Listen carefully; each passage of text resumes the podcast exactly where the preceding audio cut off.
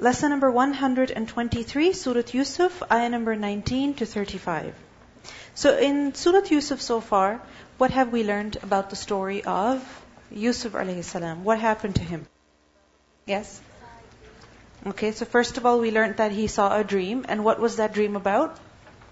What did he see in that dream?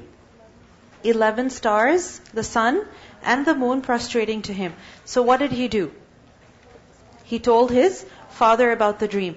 What did his father advise him? Do not tell his brothers about the dream. Why? Because that dream showed that something special was going to happen to Yusuf a.s. He was going to be given a big blessing by Allah subhanahu wa ta'ala. He was going to be made superior to the rest of his family.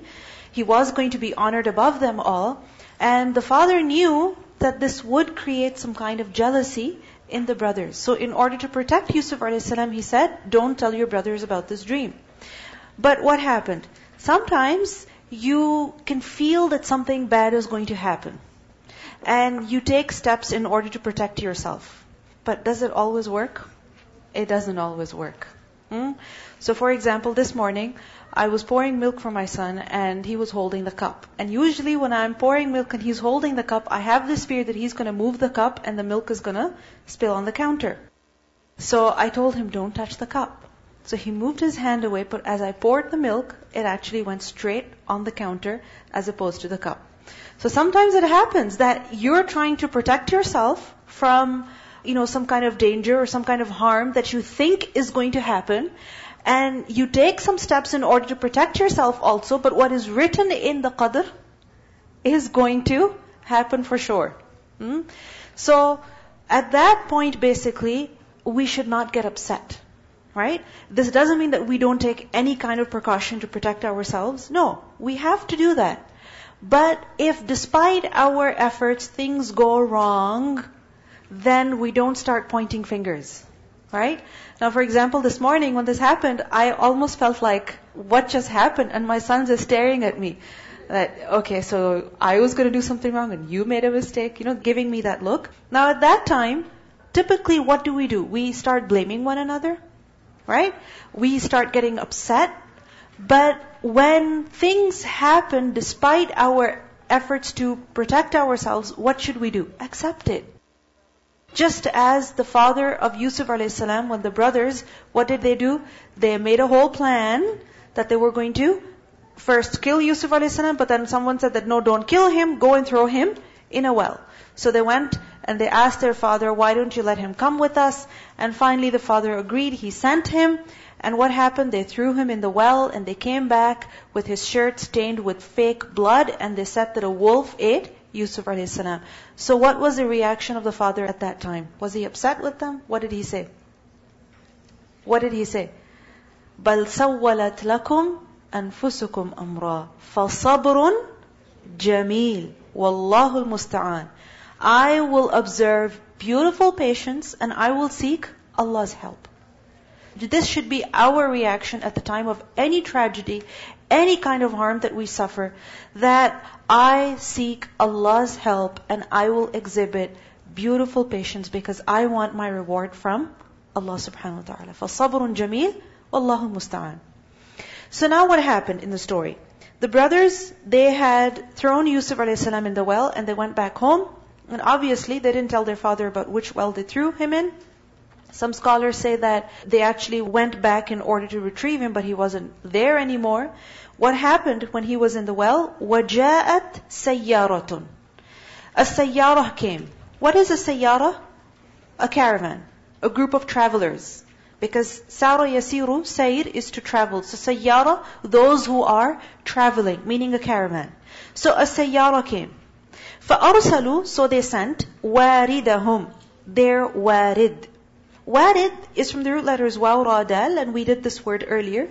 بِئْسَ الْوِرْدُ الْمَوْرُودُ Hmm?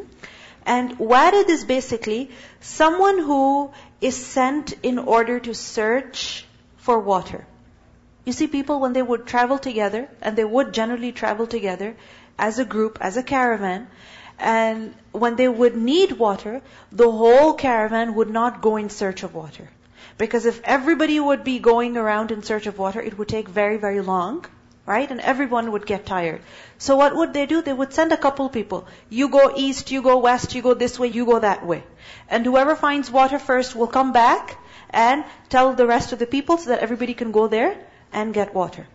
So Warid was the person who would be sent ahead of the caravan in search of water.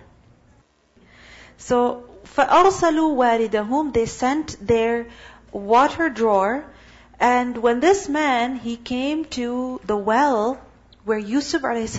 was inside the well, فَأَدْلَى So he let down. Adla from the root letters dal, lam, wow. Idla is to let something go down, to drop it. So as he came to the well, he dropped his bucket, where? Into the well. فَأَدْلَى دَلْوَةً Dal is bucket. So he let down his bucket in order to get some water, in order to draw some water out of the well. And you can imagine when he put his bucket down, he must have looked inside. Right? Is there any water even in there? But when he looked down, what does he see? A boy. So he says, Yeah, Bushra, hey, good news. Yeah. What does yeah mean? Oh. It doesn't mean that yeah Bushra, oh Bushra, so he's calling someone named Bushra. No, Bushra is a woman's name. Alright? Yeah Bushra, yeah over here is for exclamation. Yeah basically means oh. Right? When you're calling someone, what do you say? Oh. And when you're surprised, then what words do you use? Hey, oh, right? So, yeah, Bushra, hey, oh, good news. Look, look what we found. Hada ghulam, this is a boy. We came in search of water, and here we find a boy. Why are they so happy to find a boy? Because they can just pretend that he is theirs, and they can use him as a slave, and they can sell him as a slave. So that's exactly what they did. وَأَسَرُّوهُ And they concealed him بِضَاعَةً as a bida'ah, as a merchandise. Bida'ah is from the root letters ba, dad, ain.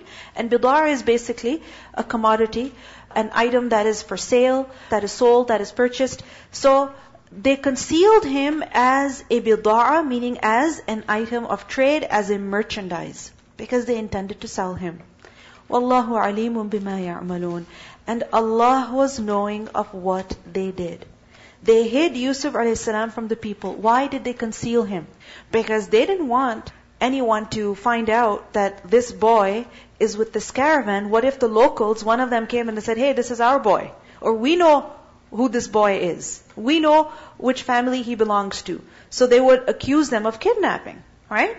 So they immediately hid him so that nobody would see him, nobody would find out, and immediately they left with Yusuf a.s. And they intended to sell him. But Allah says, Wallahu alimun bima ya'malun. Allah was knowing of what they did. They hid from the people, but could they hide from Allah subhanahu wa ta'ala? No, they couldn't. They couldn't. Now two things I want you to notice in this ayah. Yusuf a.s. was in the well. Eventually the caravan came. And the man, he came and pulled him out of the well. Now, how long was he in the well? Allahu A'lam. We don't know about this. But it seems like he was there for at least one night. A minimum of one night. Why? Because what happened? The brothers, they put him in the well and they went back home at what time? Isha'an, in the evening. At night they went home.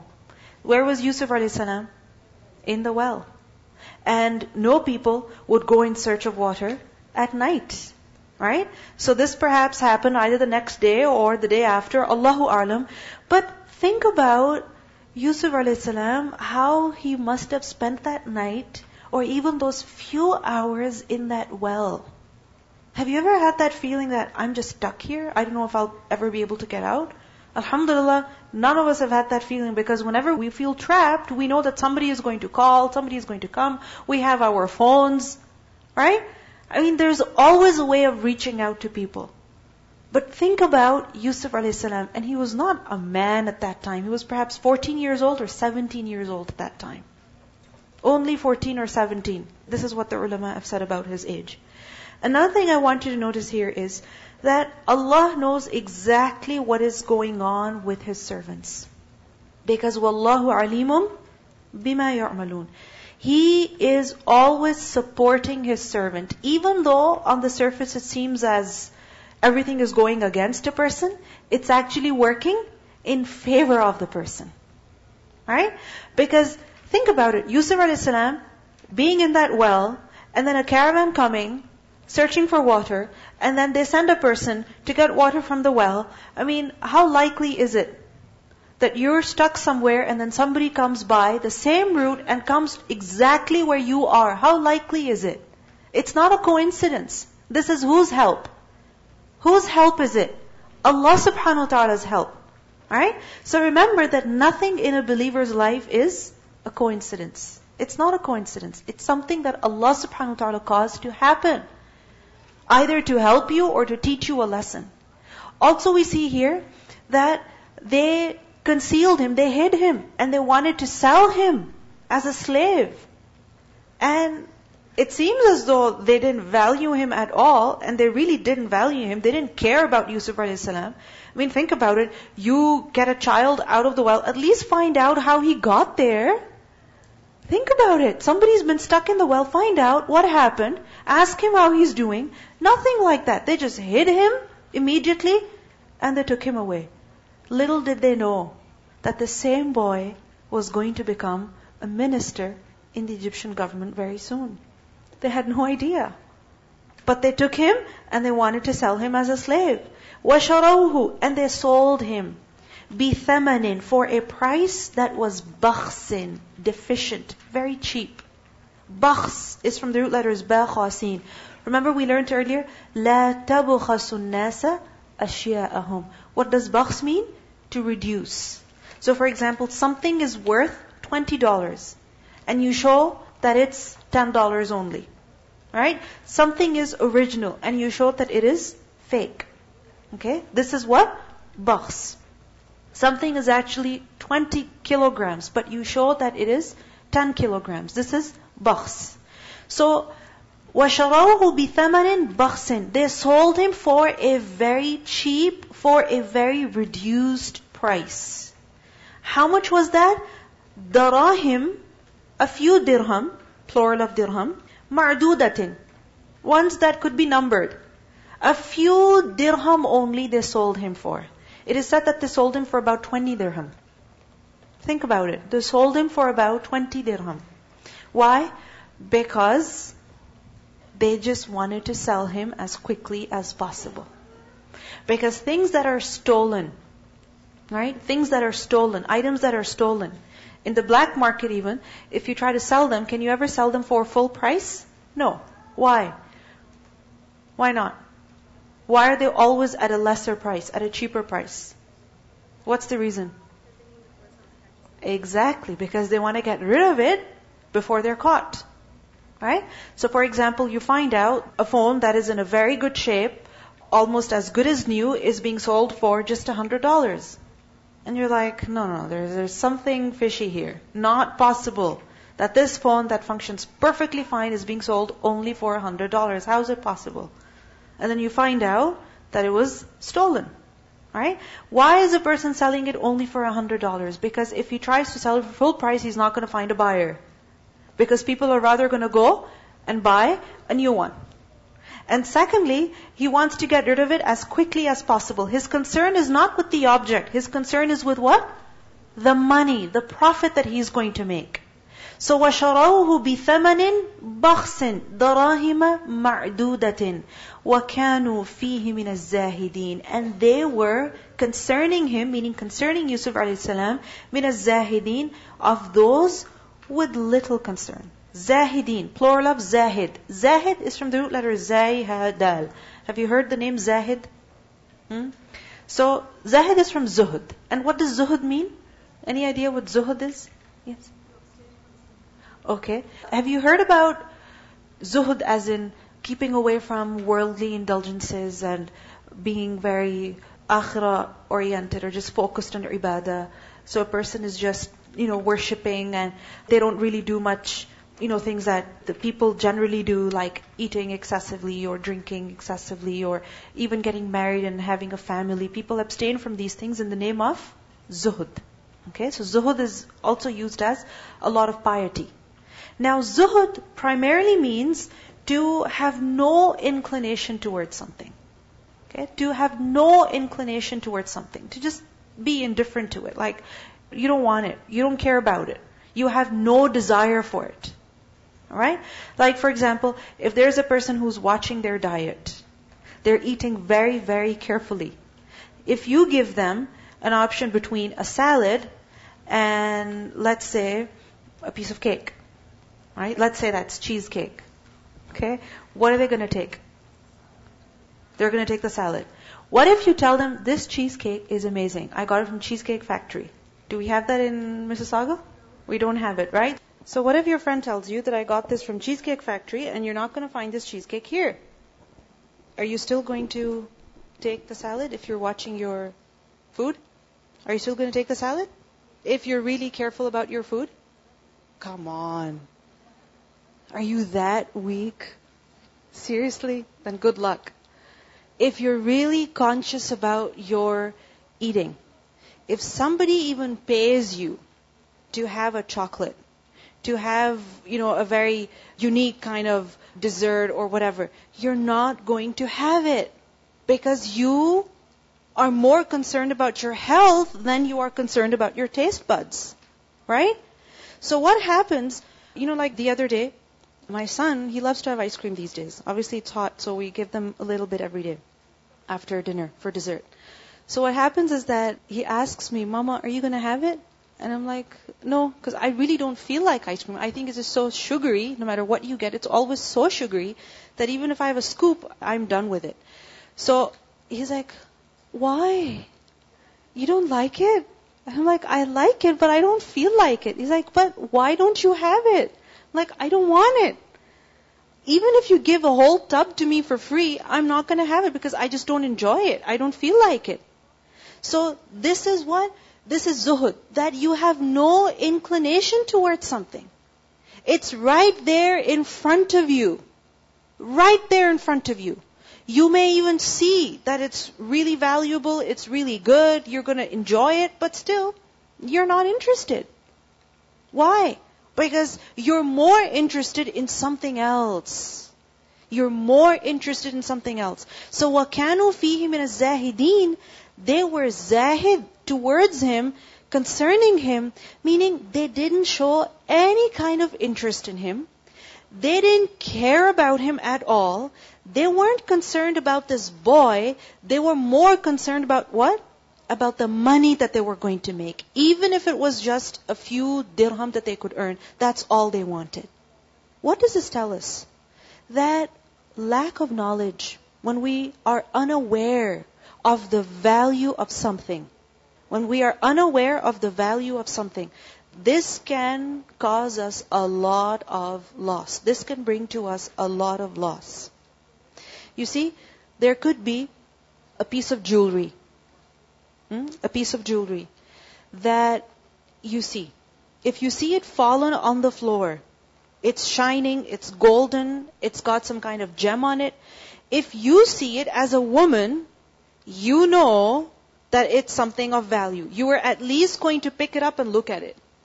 Right? You're at least going to pick it up and look at it, that what is it? But there are some other people, like for example children, right? Or for example certain men who have no interest in these things.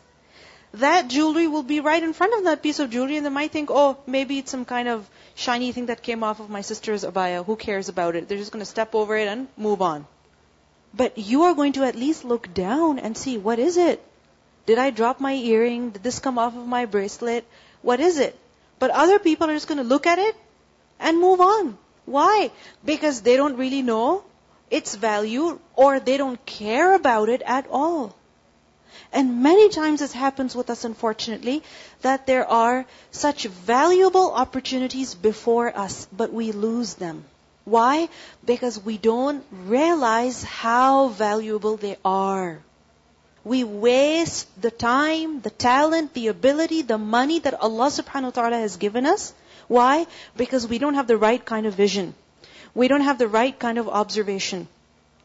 Like for example, if there is a person who is single, or for example, newly married, hmm, then what happens? They spend their weekend mornings sleeping in, right? And they sleep into like 11 a.m. or 12 even sometimes. And then what happens when they have a baby? They're up at 6 o'clock, they're up at 7 o'clock, and they're like, where was I before? How did I, in what did I waste my time before? What was I doing?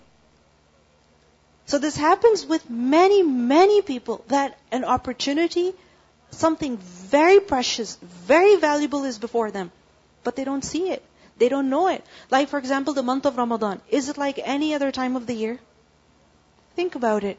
Someone who fasts in this month with iman, with ihtisab, he does qiyam in this month with iman, with ihtisab. What's the result? غُفِرَ لَهُ مَا تَقَدَّمَ مِنْ ذَنْبِهِ All his previous sins can be forgiven. But this is for who? Someone who realizes the value of the month of Ramadan. But if a person doesn't value this month, what is he going to do? The month is going to come and it's going to go. And he is going to be the way he was. So it's very important to at least look carefully into everything that's coming your way. You know, sometimes we just look and we move on. No, just look again. Pay attention a little bit. You know, look a little bit closely. Give a second glance and see what is it. Is there any khair in it that you could benefit from? Yes, please do. Assalamu alaikum. I just heard uh, recently a quotation from Ibn Qayyim al-Jawzi. He said that just as Yaqub alayhi salam had to 12 sons, so also there are 12 months and just as Yusuf salam was the most beloved to Yaqub salam, so also Ramadan is the month that's most beloved to Allah subhanahu wa ta'ala. And just as the dua of one brother was a means of forgiveness for the other brothers, so also inshallah the dua in Ramadan will be a means of forgiveness for the sins that we have committed the other months. This is for who? People who realize the value of the month of Ramadan. So these people, they saw Yusuf salam, and Yusuf salam was not an ordinary child. I mean, you know, like there are some children who just stand out, not just because of their looks, but because of their manners even. Like for example, you go somewhere and there's 10 kids, and they're causing a ruckus literally, screaming, running here, there, and there's another child who's sitting on a chair reading a book. I mean, won't you wonder what kind of a child is he? What is he? How come he's sitting like this? How come he's behaving like this? How come he's not running around wild like the rest of the children? I mean, he's different. You can see it. So Yusuf salam, his looks, his manners, his way of talking, everything was unique. But these people didn't bother to pay any attention. They didn't really give value to him. They didn't really give any importance to him. Whose loss was it? Theirs. وَكَانُوا فِيهِ مِنَ الزَّاهِدِينَ They were not interested in him. And sometimes you may even feel like this. That you come across certain people and they don't treat you the way you deserve to be treated. They don't speak to you the way you deserve to be spoken to. Not because you are someone, you know, big and a big shot. No. Just a normal human being. A normal human being. You know, like simple courtesy, basic respect that every single person deserves. But there are people who don't give you that kind of respect at all. And at that time we feel very humiliated, very upset, very angry. But just remember that if Yusuf a.s. could be sold for 20 dirham, then really what am I? If the Prophet ﷺ, he was humiliated by his people, then what am I? Who am I? Doesn't matter if people treat us like that. What matters is that we have a good position in the sight of Allah subhanahu wa ta'ala. And a lesson for us also, that sometimes we see people and we just look at them and we ignore them and we move on. It happens with me a lot because when I meet somebody, you know, like for example, somebody is bringing their friend or whatever, they greet me, and I just quickly move on, but they say, she's Dr. Farhat's daughter. And then they come back. And then they, you know, hug and they, you know, talk to me so respectfully. I'm like, no, uh, this is not right. This is not right. You should treat me like a Muslim sister. Don't treat me differently just because I am Dr. Farhat's daughter. If you speak to any Muslim sister with respect, you would show the same kind of attitude to me also. Why is it that once you have to greet me like I'm nothing, and then after five minutes when you find out who I am, then you have to come back to me and treat me like, oh, and then apologize? You don't need to do that. Simple courtesy, simple respect that we need to show to everybody because we don't know who they are and we don't know what their status is near Allah subhanahu wa ta'ala.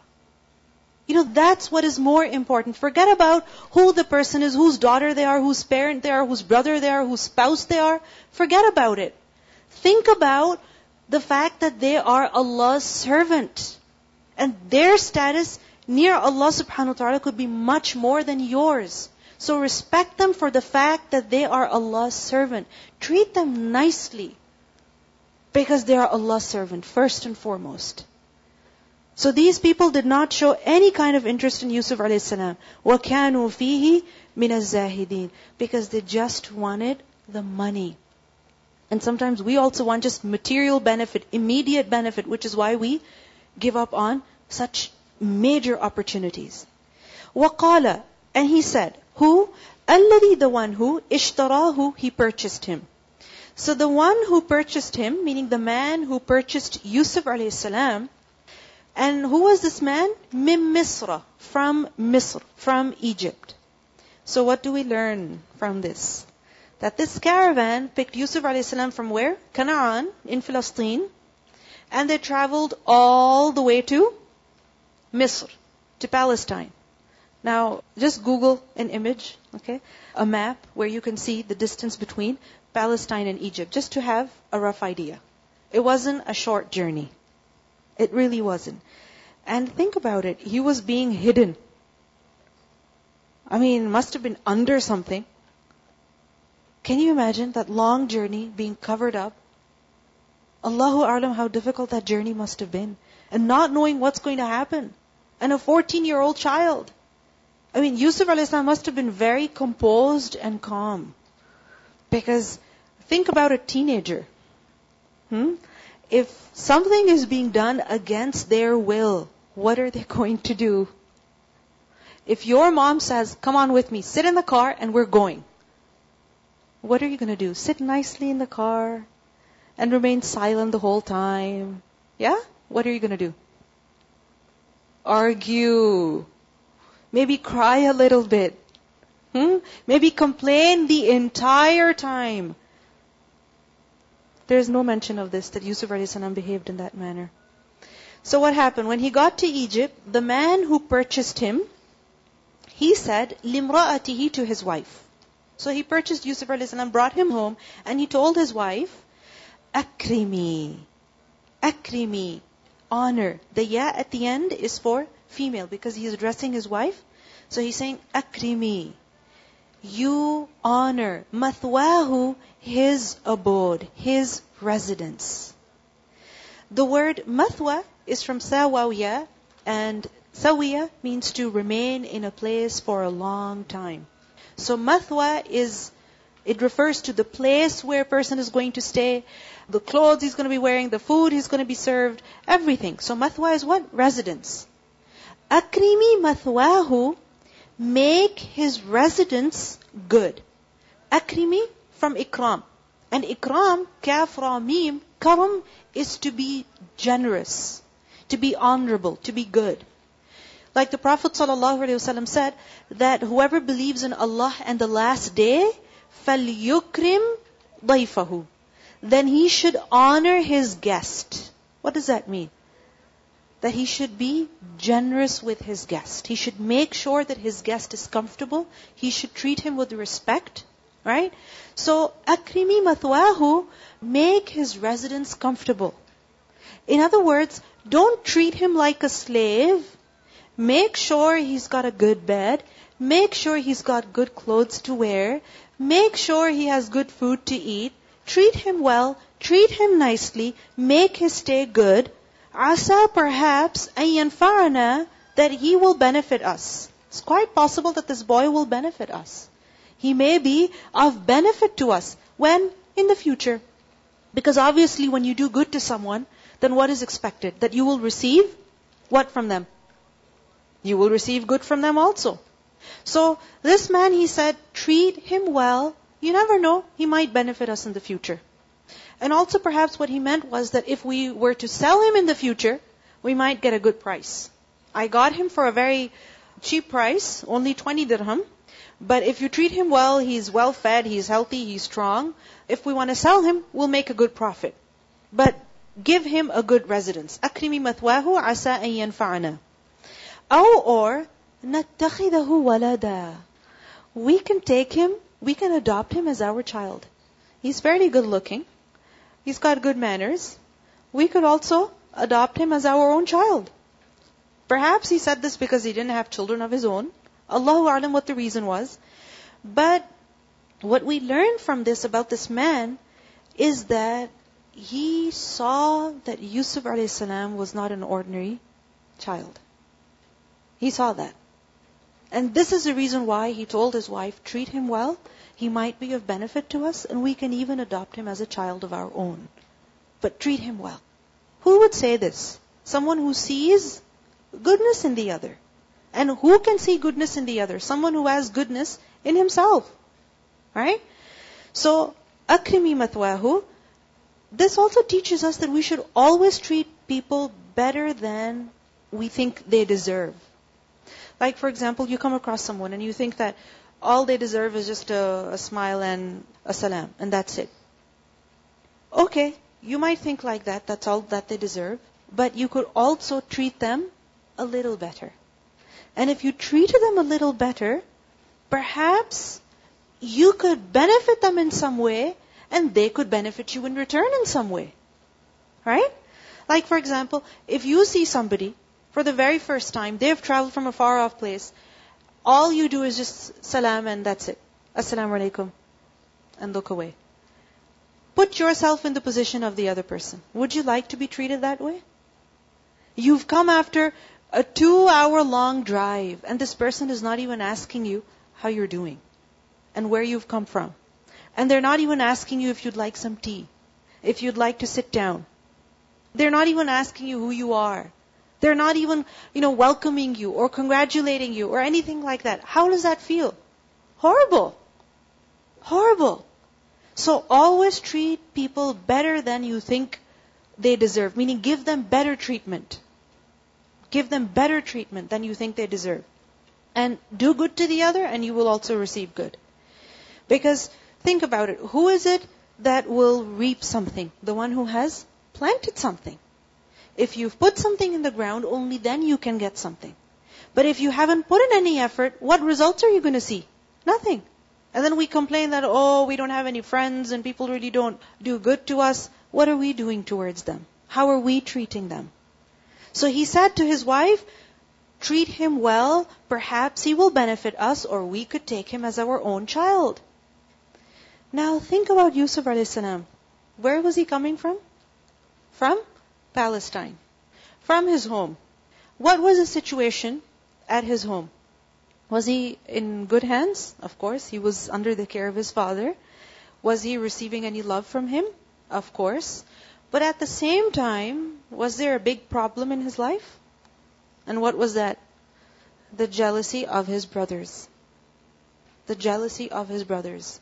So Allah subhanahu wa ta'ala removed him from there for reasons that Allah knew better, and He put him in somebody else's house as a slave. Now, as a slave, is he getting respect? Yeah. Is he getting love? Seems like it. Is he well taken care of? For sure. But what's different? A change in status, losing family, but is it just loss over here or is he also gaining something? Is he also gaining something? Yes. What are the negatives over here? He's not with his family anymore. What else is the negative over here? He's now a slave.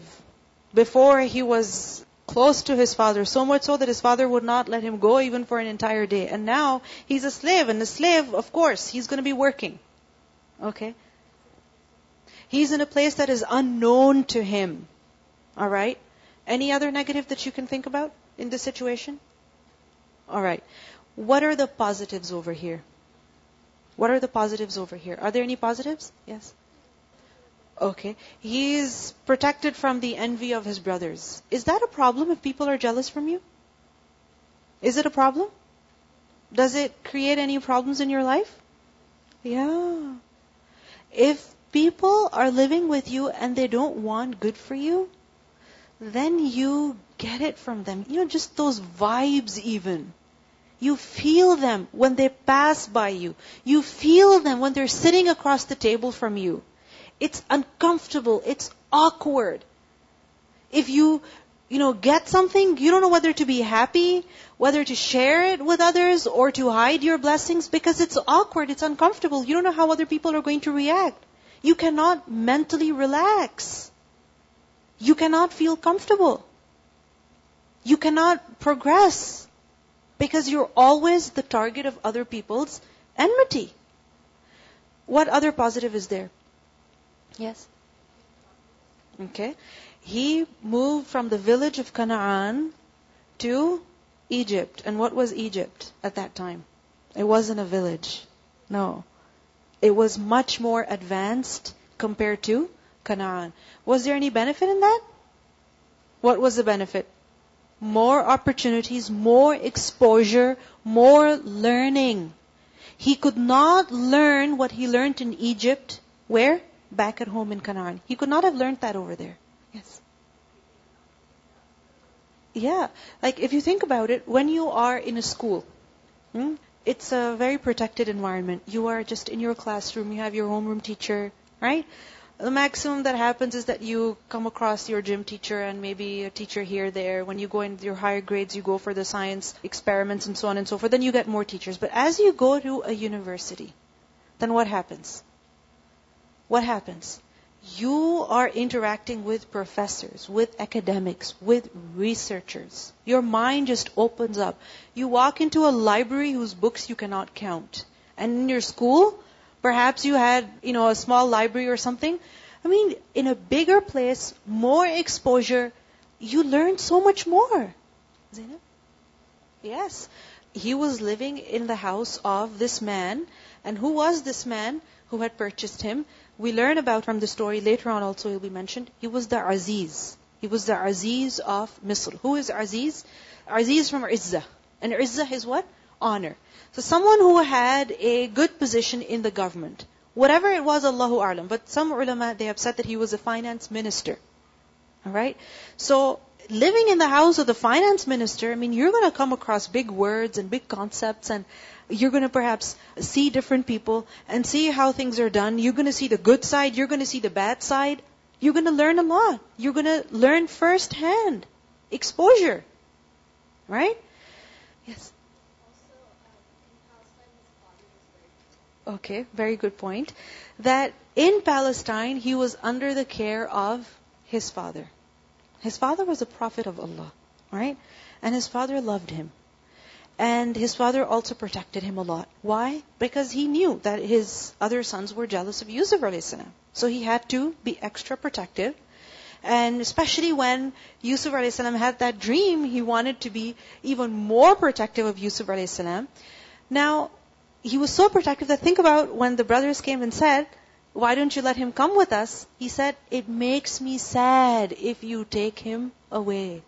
Even for one day, he could not let Yusuf go. Even for one day. Now on the one hand, it's really good to get this love and this attention and this kind of protection from your parents, but it's only good till a certain, you know, age, you can say. The thing is that this life is very difficult. It's very difficult. And sometimes the overprotectiveness of parents, of elders, it's not always beneficial for a child. It's not always beneficial for a child. Because if that child doesn't see blood on his knee, why? Because he's never allowed to play outside, right? Or he doesn't even know what a scratch feels like. Why? Because he's always protected by his parents. He doesn't even know how to fight for his rights because someone snatched his toy from him and his mother went and yelled at that child and got his toy back. I mean, the child doesn't know how to speak up for himself. How long is the mother going to shelter him? How long is the father going to be there for him? Right? So, to a certain extent, it's good to have this kind of love and protection from your elders, but after a certain point, it's not beneficial anymore. It's actually quite harmful. It's quite harmful. So, Yusuf a.s., if he was 14 years old, 17 years old, alhamdulillah, he got a good share of love and protection. And then what happened? Allah subhanahu wa ta'ala took him out of that situation, put him in Egypt, so that he goes through the difficulties of life because he had to become a prophet and he had to uh, deal with a whole lot of issues which someone who's lived in comfort cannot deal with. Right? Because think about it, real work is very, very stressful. Is very stressful. And if you cannot take the stress of ironing your clothes, how can you take the stress of managing the lives of hundreds of people? If you cannot take the stress of doing your own groceries or putting the groceries away in the refrigerator, how can you take the stress of managing the lives of other people? You cannot do that. So, sometimes it's important to give that space to children or those who are under us. Observe them. Let them make mistakes. Let them suffer a little bit, but it's okay. They will learn. It's good for them. They will become stronger and they will learn how to improve and they will learn how to perform better in life in many, many different areas. So we see that where there were negatives to this fact that Allah subhanahu wa ta'ala brought him out from Canaan, put him in Egypt, there were also a lot of a lot of positives. Who will see these positives? The one who has trust in Allah. That whatever Allah has decided, inshallah there's good for me. Very good point. Very good point. That this entire story of Yusuf a.s., what we see is that when Yusuf a.s., you know, he was made to leave Palestine, come to Egypt, stay there for so long, and then eventually the brothers, they came and, you know, inshallah we'll learn about what will happen. But it gave a chance to the brothers to realize their mistake also. It was also good for the brothers. Because if Yusuf a.s. lived amongst them, they would have never appreciated the khair in him Right? But because he was taken away, and they had this, you know, guilt that we shouldn't have done that. Our father is so sad. You know, Allah Alam what's going on with Yusuf.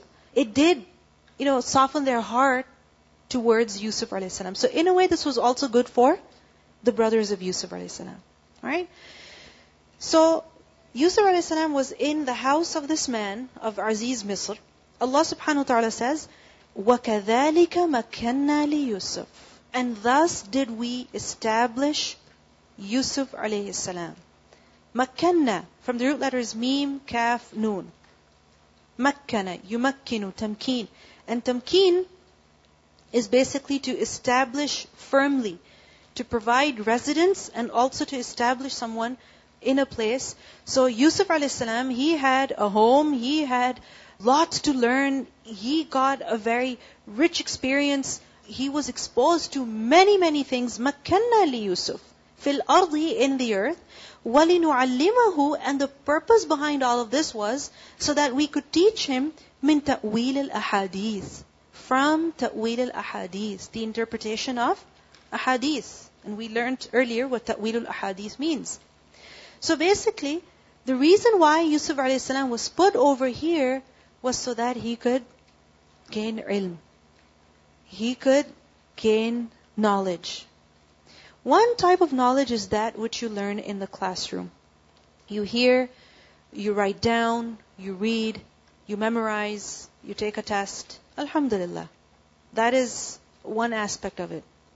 But the other kind is that which you learn through experience that which you learn through experience. You go through something. And then you learn about it as you're going through it. Like, for example, one is that you study the fiqh of, let's say, tahara, right? Or salah in a classroom. Really good. But the other is that your group in charge stands in front of you and says, okay, can you show me how to do wudu? And you do your wudu in front of them and they're checking you. So what happens then? You try to remember everything and you implement it. Perhaps on your test you got 100%, but in the practical, you got an 80%. Right? And the mistakes that you made in the practical, what happens? Do you forget them then? No, you don't forget them. Why? Because you've learned it through experience. Exactly. I mean, these days, if you want to apply somewhere for some work, they're not just going to look at your results, your degrees. They're going to look at your work experience. What have you done?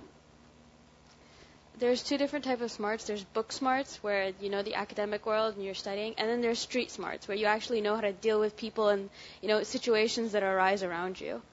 So both are important, but to really succeed in life, you need to be street smart. You need to know how to deal with people. And you do come across people who are very, very good at, you know, selling things. For example, they're a very good salesperson. But if you ask them for a resume or something, and you insist and you demand from them that they tell you what they have studied, you'll be amazed to find out that they haven't even completed their university degree, for example. Why? What's the difference over here? Because they just went straight into the real world and they got a lot of experience and that made them really good at what they do. Right? So, وَكَذَلِكَ مَكَّنَّا لِيُوسُفَ فِي الْأَرْضِ وَلِنُعَلِّمَهُ مِنْ تَأْوِيلِ الْأَحَادِيثِ This knowledge of interpretation of, you know, different things that are happening, to understand the reality of matters, to be able to interpret them correctly, to understand their impact, to see what to do in a situation. I mean, this only comes through experience.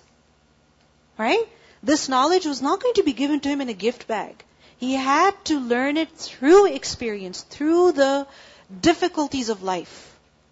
And many times you'll come across people who sound very wise and, you know, every statement of theirs is meaningful and you find out that they've actually gone through a lot of difficulty in their life. They've perhaps gone through, you know, divorce or family problems or a big fail in their business or something major. But that has helped them grow.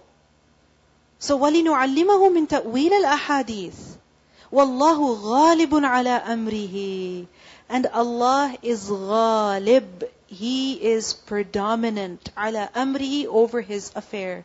So when he decides something, then none can prevent him. None can oppose his decision. وَلَكِنَّ أَكْثَرَ النَّاسِ لَا يَعْلَمُونَ But most of the people do not know. What do they not know? This fact. That only what Allah subhanahu wa ta'ala decides, only that can happen. And most of the people do not know the reality of what's going on in their life. They get upset. Why was my mother taken away from me? Why was my family taken away from me? How come I got married and I moved to this place all the way in the other part of the world, across the earth, you know, from my family? Why me? Why? Why did this have to happen to me? But if you accept it, if you embrace it, you'll see a lot of benefits in it for yourself. A lot of benefits. But you see, it's important to surrender. It's important to accept. Our problem is that when something goes against our will, we don't want to accept it. And we just get stuck there. We are angry, we are sad, we are upset, we are frustrated, we don't accept it. When we don't accept it, we don't see the positive side of it. It's Allah's blessing that He's taken you out of a situation, put you in another situation for your good. You're crying about what you've lost. Think about all that Allah subhanahu wa ta'ala has given you now. That is making you a much better person. والله غالب على أمره ولكن أكثر الناس لا يعلمون. Most people don't know, which is why they become impatient. Which is why they don't want to accept Allah's decree. Let's listen to the recitation of these verses. وجاءت سيارة فأرسلوا واردهم فأدلى دلوه. قال يا بشرى هذا غلام وأسروه بضاعة. والله عليم بما يعملون. وشروه بثمن بخس دراهم معدودة وكانوا فيه من الزاهدين. وقال الذي اشتراه من مصر لامرأته أكرمي مثواه. أكرمي مثواه عسى أن ينفعنا أو نتخذه ولدا. وكذلك مكنا ليوسف في الأرض ولنعلمه من تأويل الأحاديث. والله غالب على امره ولكن أكثر الناس لا يعلمون Um, I noticed that Allah subhanahu wa ta'ala, He brought Yusuf alayhi salam at the perfect age. If Yusuf salam was a lot younger, as a child is taken away, it's an extremely traumatic experience and they're just sort of harmed for life. If he was older when this happened, then he wouldn't be able to accept it. He'd be frustrated and he'd be constantly thinking, okay, now how do I get back? What do I do? Because he's already set in his ways. Yusuf salam was brought in his teenage years, which is when we are usually most open to new experiences and are most, you know, we're trying to find our way through life. So it was the best time for him to try and take new things in and be able to improve himself and better himself. That's very true. You know, like a typical example they give is that people who get married young, they learn to adjust to their married life much faster, much easier compared to people who choose to get married much later in life because they're more set in their ways. So it's more difficult for them to embrace the change, right? One thing I was thinking was that it may happen with us that in life we come across a lot of, you can say bad people. Okay? People who hurt us, people who don't value us, people who mistreat us. But remember, there will also be some people whom you will come across who will actually treat you very nice. Even if it was just one person out of the 20 horrible people that you've met in your life, even that one person who was good, weren't they really good? Wasn't she really good? Wasn't he really good? I mean, think about it. Sometimes it happens that in school you've always had a bad experience with teachers. Teachers who've always picked on you and who've treated you differently because you're a Muslim and you wear hijab or you have a different skin color. It may have happened. But then you also find a teacher who is very cooperative or a boss who's very supportive of your choices. It happens, right? So always focus on what? Always focus on what? The positives. Always focus on the positives. Sometimes we get upset. Why did my friends have to be like this? Or why did my parents have to be like this? Or why did my, you know, in-laws have to be like this? Or my, you know, employer have to be like this? Forget it. They're bad. Doesn't matter. Allah subhanahu wa ta'ala has also given you good people in life. You know, if you have 20 acquaintances and out of them you have one good friend, one good friend. Alhamdulillah for that good friend. One good friend is better than a crowd of people. Right? So value that friend. Thank Allah subhanahu wa ta'ala for that friend. And Allah will give you much more.